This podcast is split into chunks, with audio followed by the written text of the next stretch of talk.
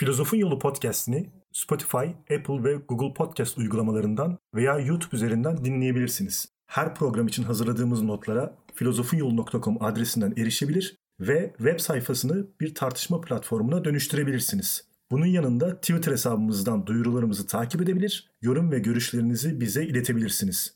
Programımızın masraflarına Patreon'dan ortak olabilir veya daha fazla üretim yapmamız için bizi teşvik edebilirsiniz. Gerçek bütündür. Bütün ise ancak kendi açılımı yoluyla kendini tamamlayan özdür.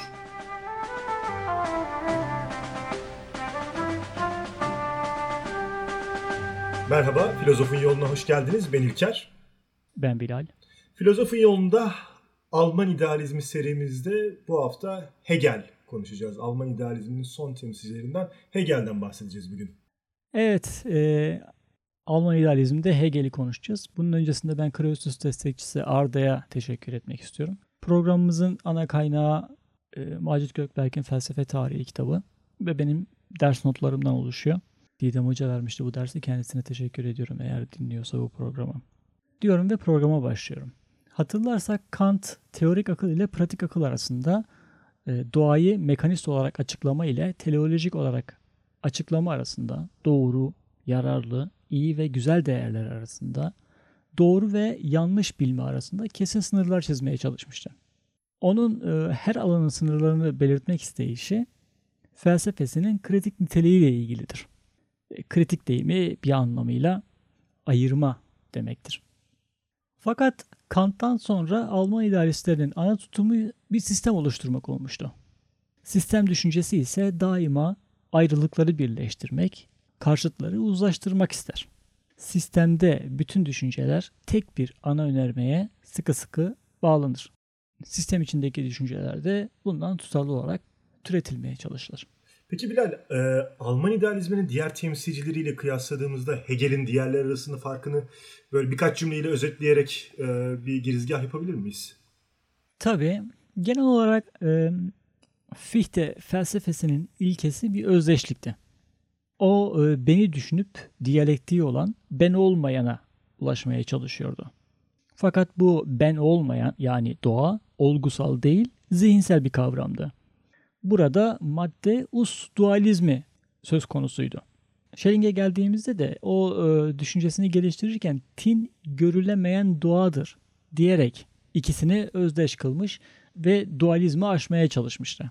Hegel de olgusal dünyayı kavram felsefesinden ayırmaması gibi ulaştığı sentezle özdeşliğe ulaşmaya, dualizmi aşmaya çalışması yönüyle Schelling ile aynı çizgidedir.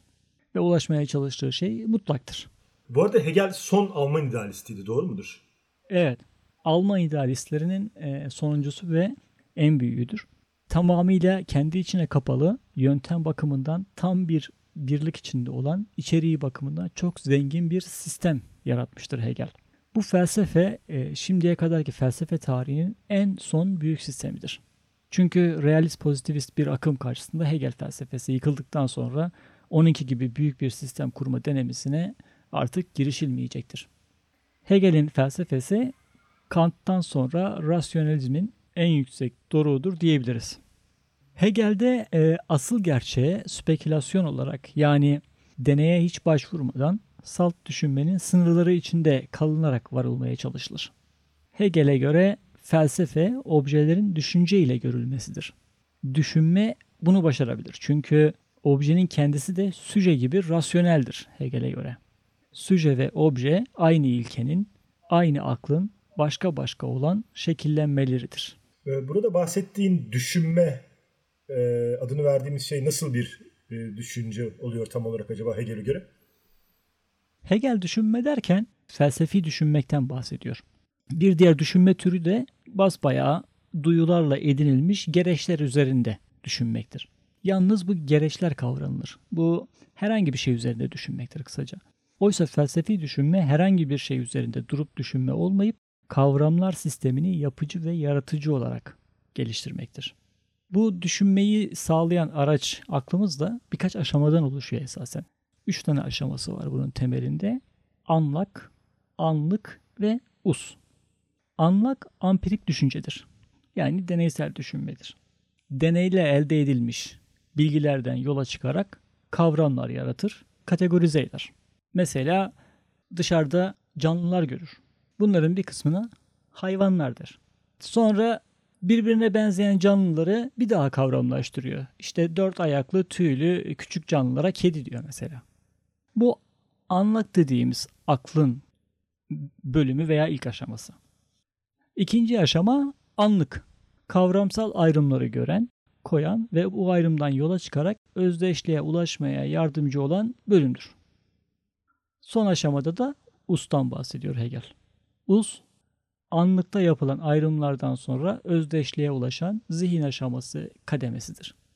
Burada düşünme yöntemli olarak ilerleyen objelerin kavramlarını birbirinden türete türete sonunda kavramlar zinciri ortaya konacaktır. Bu zincirin son halkası evren kavramıdır. Bütün öteki kavramlar bunun altında toplanır, bunun içinde yer alır, buna bağlıdırlar. Dolayısıyla felsefe varlığın kendi kendini düşünmesidir diyor Hegel. Bu yüzden de felsefi düşünmede dışarıdan gelecek bilgiye gerek yoktur. Deneysel bilgiye ihtiyaç yoktur. Bu düşünme kendi kendisinden beslenir, kendi kendisini işler. Maddeyi de, formu da kendisi bulur. Felsefenin ödevi varlığın özünü kavramaktır. Felsefede kavramak dışarıdan gelen bir şeyi, duyumların getirdiğini kavramak değil, kavramak kavramın kendi içindeki etkinliğidir. Kendi başına işlemesidir. Biraz karışık geliyor olabilir bu söylediklerim. Hegel'deki bilgi felsefesi ve düşünme de tekrar ediyorum. Deneysel bilgiye yer yok. Her şey bizim zihnimizde olup bitiyor. Bundan dolayı Hegel'e göre kavram bilginin upuygun formudur. Bilgimiz ancak kavramda objeye en uygun olan bu duruma ulaşır. Kavramda rasyonel bir öğe olduğundan Hegel aklı dışındaki herhangi bir yetiyle bilgi edinmeyi reddeder. Duygu ya da duyum bizi öze götüremez. Bize ancak özün rastlantılı olan görüşlerini, rastlantılı olan bölünmüşlüğünü ve çokluğunu gösterebilir. Burada şunu sormak istiyorum Bilal. Salt düşünmenin içinde kalarak e, yalnız bu bahsettiğin kavramın kendi kendisine işlemesiyle bilgi e, bilgi sistemimiz nasıl, nasıl oluşuyor olabilir? Hegel diyor ki eğer yapılan şey felsefe ise bilgimizin bir e, sistem içinde olması gerekir. Tutarlı bir bağlam olan sistem, kaplamı en geniş olan kavramdan kalkarak bütün düşünülebilenleri aynı yöntemle birbirinin ardından geliştirecektir. Burada sözü geçen yöntem Fichte ile Schelling'in de kullandıkları diyalektik yöntemidir. Yalnız Fichte'de diyalektik düşünmenin gelişmesinin formuydu. Schelling onu dışarıya aktarmış, doğa sürecinin gelişmesinin formu yapmıştı. Hegel ise diyalektiği evrensel bir yöntem yapar. Ona göre diyalektik hem düşünmenin hem de yalnız doğanın değil bütün varlığın gelişme biçimidir. Düşünme de varlık da hep karşıtların içinden geçerek karşıtları uzlaştırarak gelişirler. Ancak varılan her uzlaşmada yeniden çözülmesi gereken yeni bir karşıtlık gizli olduğundan diyalektik hareket eden düşüncenin varlığı bir bütün olarak kavramasına, varlığına da bilincine erişip özgürlüğünü elde etmesine kadar sürüp gider. Evet konuyu diyalektiğe getirmişken e, bir soruyla devam etmek istiyorum ben de. Şimdi program başından beri senin de birkaç defa belirttiğin gibi Hegel de diyalektik yöntemin gereğinden bahsediyor. Peki Hegel bu yöntemin kullanılması gerektiğini nasıl gerekçelendiriyor? Hegel'e göre bilginin yürüyeceği yol yani bilginin yöntemi ne olmalıdır sorusu üzerinde durup kalmamalıdır. Kant'ın dediği gibi ilkin bilginin yolunu bulup sonra varlığı tanıyacak da değiliz esasen. Çünkü felsefenin konusu olan varlığın bütününe yönelince bilmede yürüyeceğimiz yolun herhangisi olacağı kendiliğinden belli olur. Bu yolda diyalektiktir. En tümel olanı elden geldiğince düşünmeye çalışalım mesela şimdi. Diyalektiği de hemen bulacağız. En tümel kavram dediğimiz şey hangi kavramdır İlker? Varlık kavramıdır. Varlık değil mi? Her şeyi kapsıyor. Ancak bu kavramın da hiçbir içeriği yoktur. Bomboştur. Bana varlığı tanımla dersem hiçbir şey söyleyemezsin muhtemelen. Varlığın bir özelliğini söylesen, söyle desem hiçbir şey söyleyemezsin. Çünkü söyleyeceğin her özellik başka bir varlıkla ihtilaf içinde olacak muhtemelen.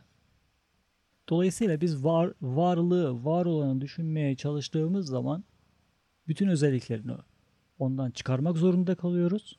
Hiçbir içeriği kalmayınca da varlık artık yokluk olmuş oluyor.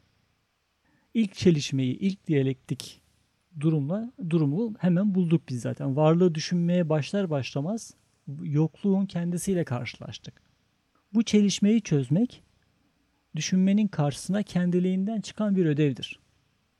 Varlığı yokluk olmaktan kurtarmak için ona bir içerik kazandırmalıdır. Bu içeriği ona kazandırınca da oluş kavramını kendi kendiliğinden bulmuş olacağız.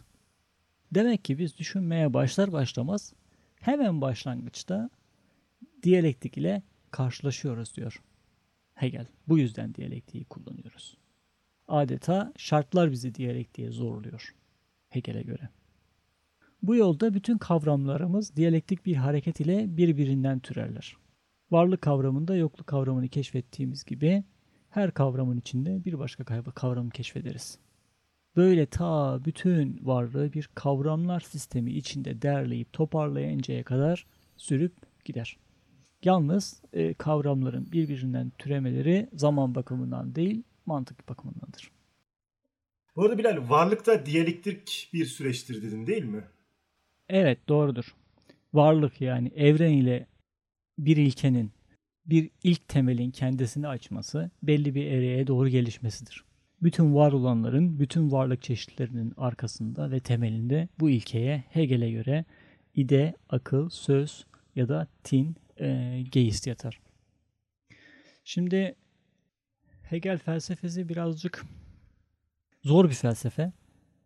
Biraz değişik bir felsefe. Yani günümüz. Bu idealistlerin felsefeleri çoğu. Modern insanın anlamasının pek kolay olmadığı felsefeler hepsi bunların.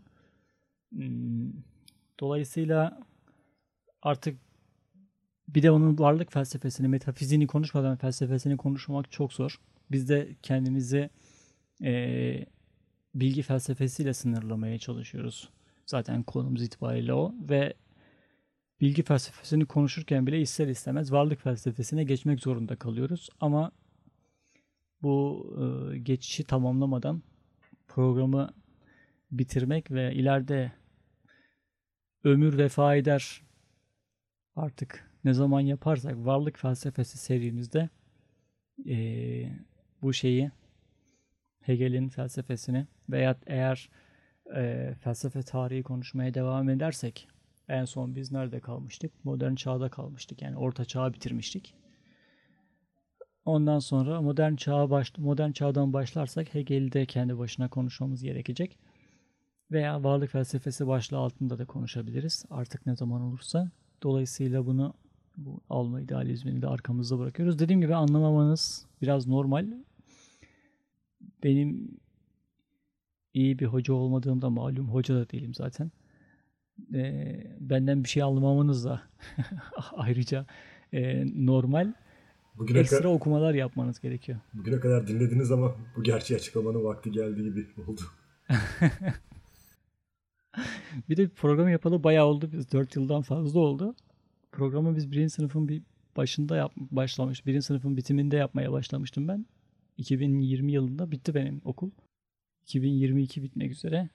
Yani felsefeyle henüz ilgilenmiyorum. Yüksek lisans falan yapmaya niyetleniyordum ama hayat şartları şu anda izin vermiyor o işlere.